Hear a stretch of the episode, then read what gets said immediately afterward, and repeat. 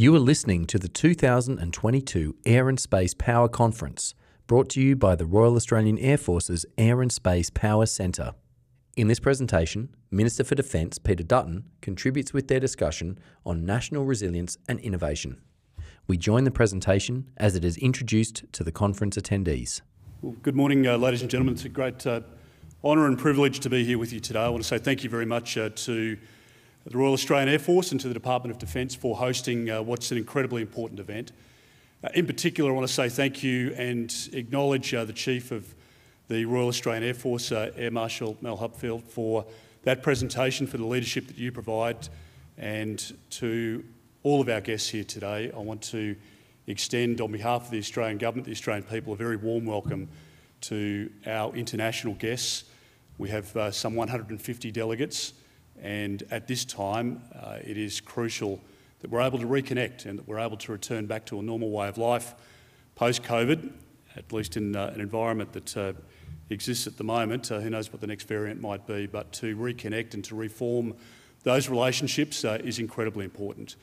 Uh, there are, of course, too many highly distinguished guests here today to name individually, but we do know that among this Eminent cohort are Air and Space Force chiefs or their representatives from countries around the globe. So thank you again uh, for being here and for making the effort, as Mel pointed out, uh, to travel to Australia.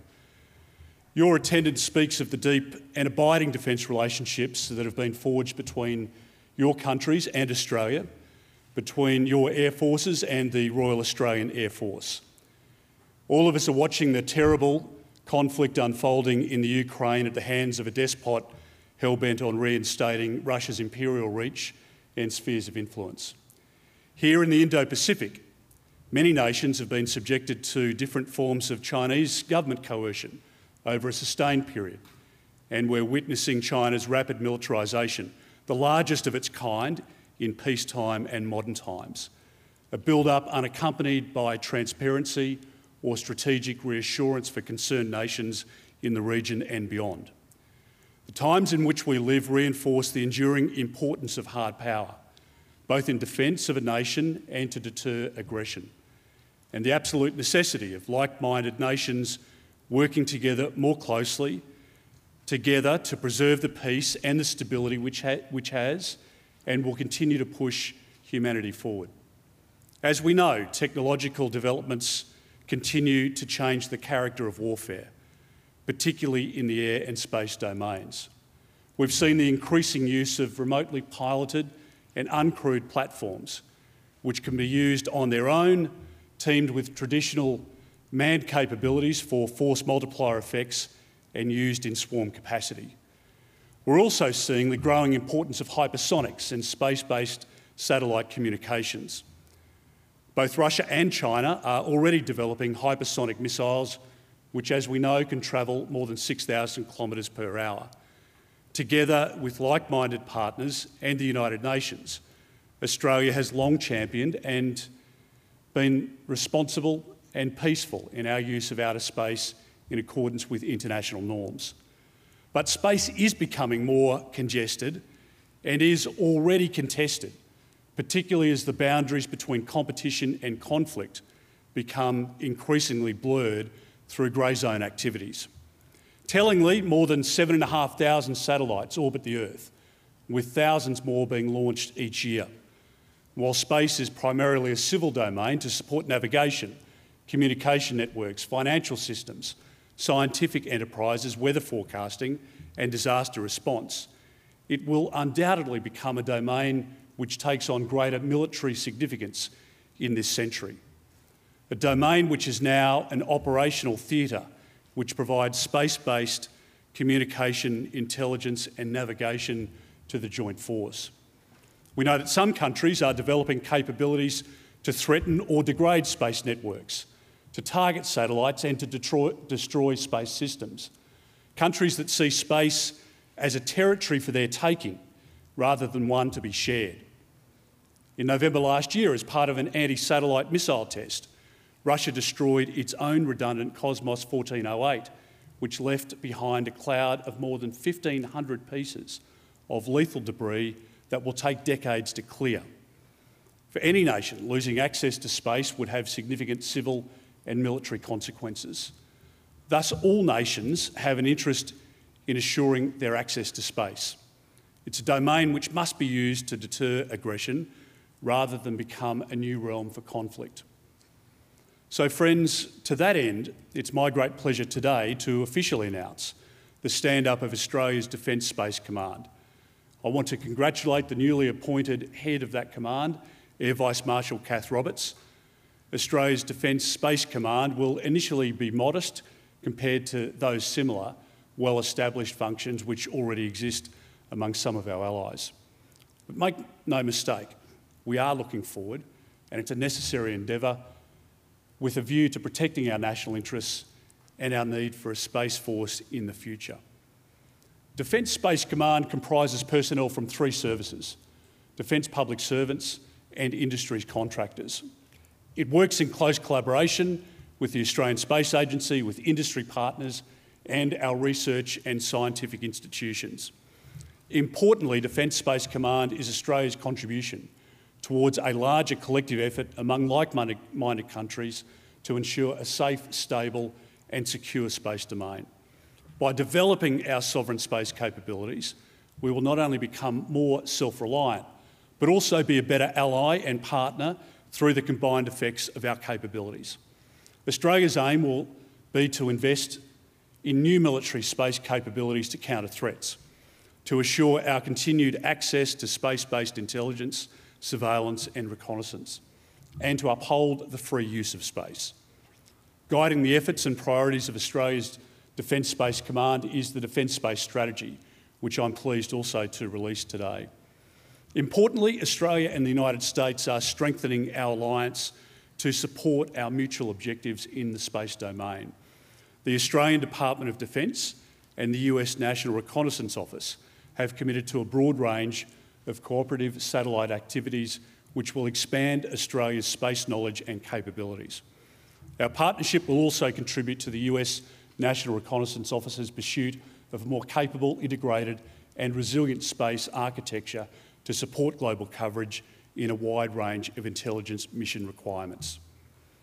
Ladies and gentlemen, noting the dual focus of this conference, I want to turn quickly to discuss some of Air Force activities, including those undertaken in conjunction with our dear allies and partners. Many of the countries represented at this conference have offered significant support to the Ukraine. Australia is providing financial aid and military assistance to help Ukrainians defend themselves against their Russian aggressors.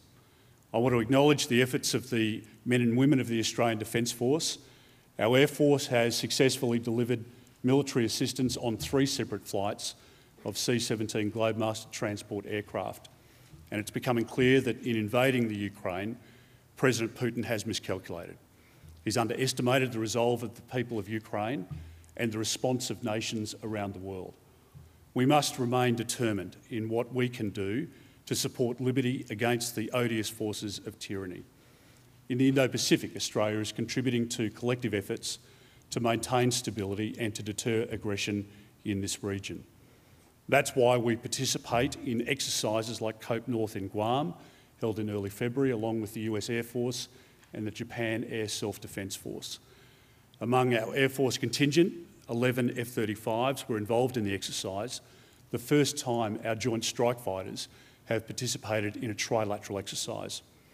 In the broad, such exercises are crucial for allies and partners to enhance combat interoperability and participate in high-end training.